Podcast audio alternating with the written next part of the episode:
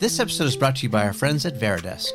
Varidesk makes office furniture simple. Seriously, their height adjustable standing desk is one of my favorites and something I use every day in my video production business, especially when I'm editing.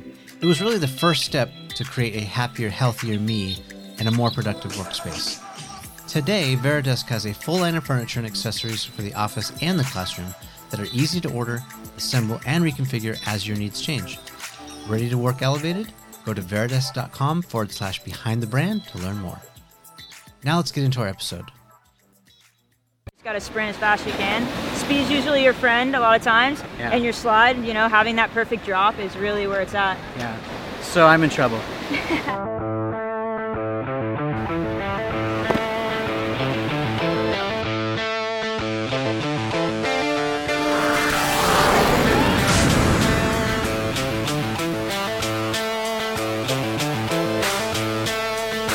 I'm Amber Torrealba. I'm a professional skimboarder, and you're watching Behind the Brand with Bryan Elliott.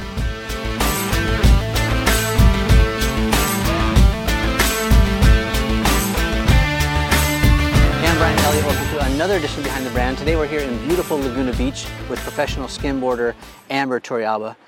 Amber, thanks for being on the show. Yeah, no worries. It's awesome to be here. I usually ask my guests, how'd you get this job? Yeah, it's kind of came up out of nowhere, you know. It's a passion that I followed, and it happened to turn into something that I'd be able to live off of, and that's the greatest part about it. So tell me about skimboarding. I mean, it's it's something I used to do. We sort of talked off camera a little bit. Like when I was a teenager, I got a piece of plywood, jigsaw, Yeah. s- some like lacquer or like resin or something. I can't even remember what we did it with.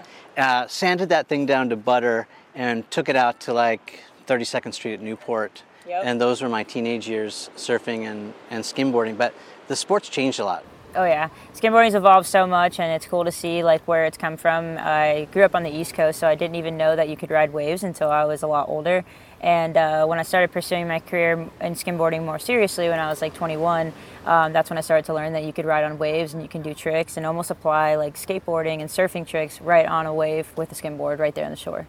So that's the coolest part about it. It mixes so many different types of styles and so many different types of other action sports that you can incorporate those skills into skimboarding growing up i followed a lot of like the the guys that were really evolving into the street era like even like paul rodriguez and Yeah, like say, um, yeah all those guys even you know sponsored by almost and plan b and all that stuff. You know i really grew up in the skate industry as far as what i watched and what i was following and all that kind of stuff so um, that was cool to transition into skimboarding and finding my sport that way um, kind of applying those skills and the knowledge of just what you do and the determination to really become what you want to become in the sport What was the path? I mean, you know, again, kind of going back in time a little bit. Like, was the path to become a professional skateboarder just like becoming as good as you can be, entering contests? I mean, did you do all that? Did you go the contest route? Well, to be honest, back in the day, skateboarding wasn't really big for females, and there really weren't any contests you can just enter as a female and compete against other females. So it was kind of discouraging, and that's really what kind of fueled my fire when I got back into skateboarding after kind of transitioning into team sports and doing basketball and all that stuff. Once I got caught up with um, middle school and high school, and you kind of detract from those other side passions where you just want to ride a board and you want to just be free and express yourself. So, um, getting back into skateboarding after I didn't really pursue the competitive side of it um, when I was older, it helped me kind of find surfing and skimboarding again when I was able to just have more free time outside of college and things like that. And that's really um, when I started to realize that you kind of have to make your own path as a female in action sports to really make a living off of it. And there isn't really no direct path to see. Um, it just wasn't there in my mind, and I kind of had to create that myself. Oh, that's awesome. Um, so it sounds like you had several different passions. You know, we talked a little off camera about how you used to ride horses. Um, everything. You know you're into skateboarding and so you may be thinking about becoming a veterinarian you played basketball Yeah. in college right I was uh, going to play basketball in college, and that's when I realized like a lot of the injuries and the path that it was going to lead me down, as far as you know what you had to do and practice every day and this and that. And I really wanted to be more free and more uh, expressive with what I did as far as sports go. so you're a baller I can I can definitely play basketball. I was a point guard, so I, I get a little fire in me when I pick up a ball. um, and i guess the reason i want to ask that question about you know a lot of people who watch the show especially younger people but you know it's not age specific. It's like Right. we're really trying to find out what what we really enjoy doing. What's Exactly. Mm-hmm. our passion, you know? Um, and I've heard a lot of people give advice like how you find it, but what's your take on it? How do you find out? How do you like gel or crystallize what you really want to go do and then find that path? Really what I started to pay attention to is where I was like where was my pool in every instance of my life. So whether I was going through something hard in my life or I was really excited about something in my life, I was always finding myself like drawn to the beach and I was always wanting to do a sport. So it was great to kind of involve um, a sport and the beach at the same time. While I could surf and do all that stuff, I kind of felt like um, growing up, I you know, I didn't live in the greatest neighborhood. I had my surfboard stolen from me when I was trying to focus on becoming a surfer at one point. So um, skimboarding was just something I was just happened to pick up and just have fun with and realize that you can make something out of it. So yeah, just going back to that, I just really had to find my way and just know that like, okay, this is something that I want to pursue and I just can't stop doing it. And I don't know why, you know, no matter what happens, I have my skimboard and it made me happy. So Was there like a single moment that you can think of, like that was a turning point? I mean, again, we talked off camera where you were riding your horse, you got thrown off your horse, and you're like, yeah, hmm. yeah. But like, can you think of like a turning point?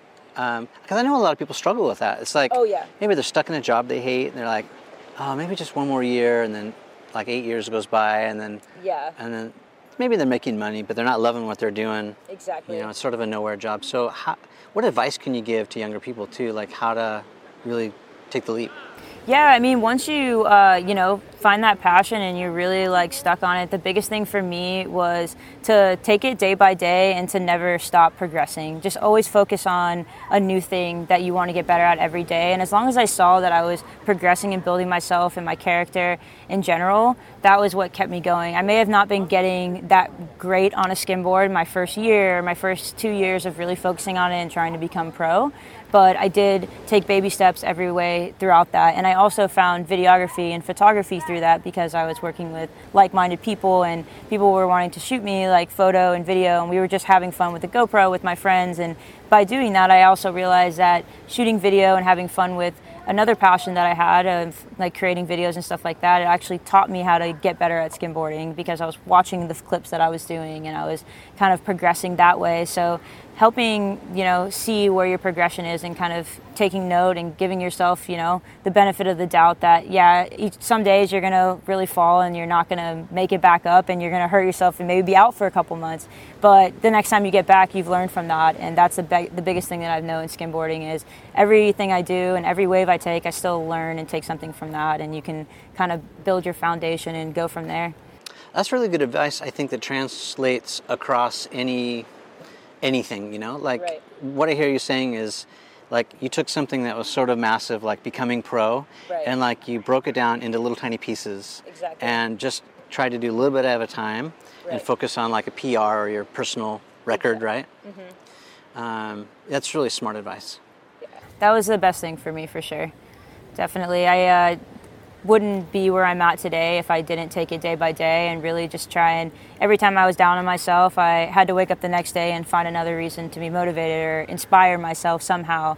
And uh, to be honest, years ago, like when I first wanted to become a pro skimboarder, I never thought that I would have the sponsors and the support that I do today. I just didn't think it was possible. I didn't think that they would care anything about skimboarding. Why not? Um, I just didn't feel like the sport was big enough and it was seen. And like, since I didn't see it till a certain day, um, you know, when I was older, I was like, oh, well, you know, how is anybody else going to see me? And you get all these things wrapped up in your mind. But what I realize is, looking back, you know, now five years ago or whatnot, you know, all those baby steps that I took, they are, they've led me to where I am today. And if I didn't take those steps, I wouldn't be where I'm at. So it also sounds like your advice is to go all in. Yeah, I mean, if you if you feel it, I make strategic and smart moves that like are good for your soul, but and also good for you know your passion and your your lifestyle. You know, if you're making positive, whether it's you know you went out there and you practice trying to be a professional um, athlete in anywhere, shape or form. um, if you practiced for three years and worked your butt off, you know that's three years of health that you created for yourself, and you know you weren't sitting on your couch.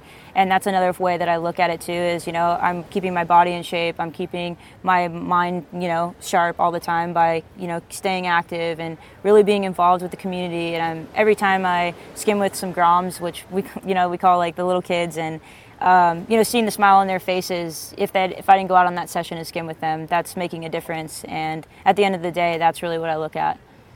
Yeah, that's really smart. I think it's unique too. So you're a professional athlete, but you're also an artist. You've got an eye for, you know, photography and for video, and then you also have a very obviously smart business mind. You're strategic, um, and I think personally, like that's the future. Definitely. You know, like the days of the gatekeepers you had a manager and then right. you know a whole posse takes care of it. it's like i mean that's fine for if you're drake you know um, exactly that's fine but like i think what come what it comes down to is when you're personal when you can engage with your audience that's right. where it's really at that's where you can really get some good stuff done so i'm going to get a lesson from a pro let's do it what, what do i need to know about skimboarding it's uh, not the easiest sport in the world, but definitely takes some commitment and some patience.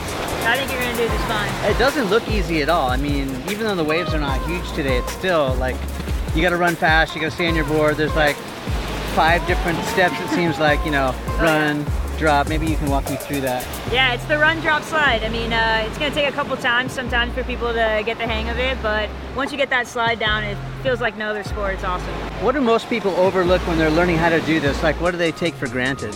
Uh, I think the having the board facing the way that they're facing. Um, a lot of people will run and jump on it, and the board, the nose of the board's facing like left or right, and they're going straight, and then that's when they're just going to slip off. So okay. keep your momentum with the way that the board is going, and I think that's one of the tips that I'd say is you got to keep noted on the vest. Okay, good tip, good tip. So I'm you're goofy foot, I'm regular foot. Yep is there a certain way or should I be looking at the wave which way it's breaking? So most people will prefer like comfortably doing a backside turn because when you're turning you can see the whole way versus yeah. front side. So good thing is I can teach you how to get on your board regular style since I can kind of drop regular and then um, I can show you which way is going to be the easiest for you to go. Probably okay. right. Uh, so what kind of boards are we using? We're using Victoria skim boards.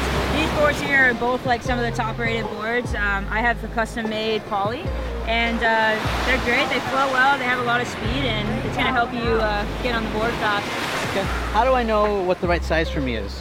Um, most of the time, it's a lot of preference. Okay. Um, you want to have a big enough board to float you, but you want to have an also small enough board to help yourself get uh, maneuver around the wave okay. and feel comfortable. So there's usually like an in-between sweet spot that everybody finds once they start riding. Okay. So I ride a medium, and um, this fits for my size, but I've also ridden a bigger board, so it kind of just depends on what your preference. Now, what is this? Is a medium? This is a medium large. Okay. So this right here is I've seen uh, people taller than you ride it, and then I've seen people smaller than you ride it. So okay. it's really uh, going to be a good in between for you to practice on. Right on. And then, do we need wax or anything like a normal surf yep. floor? Got some wax on it here, okay. and uh, we're going to walk our boards into the water, dip them so the wax isn't too hot, and then we're going to put some fresh stuff on there. Okay, let's do it. Yeah, let's go.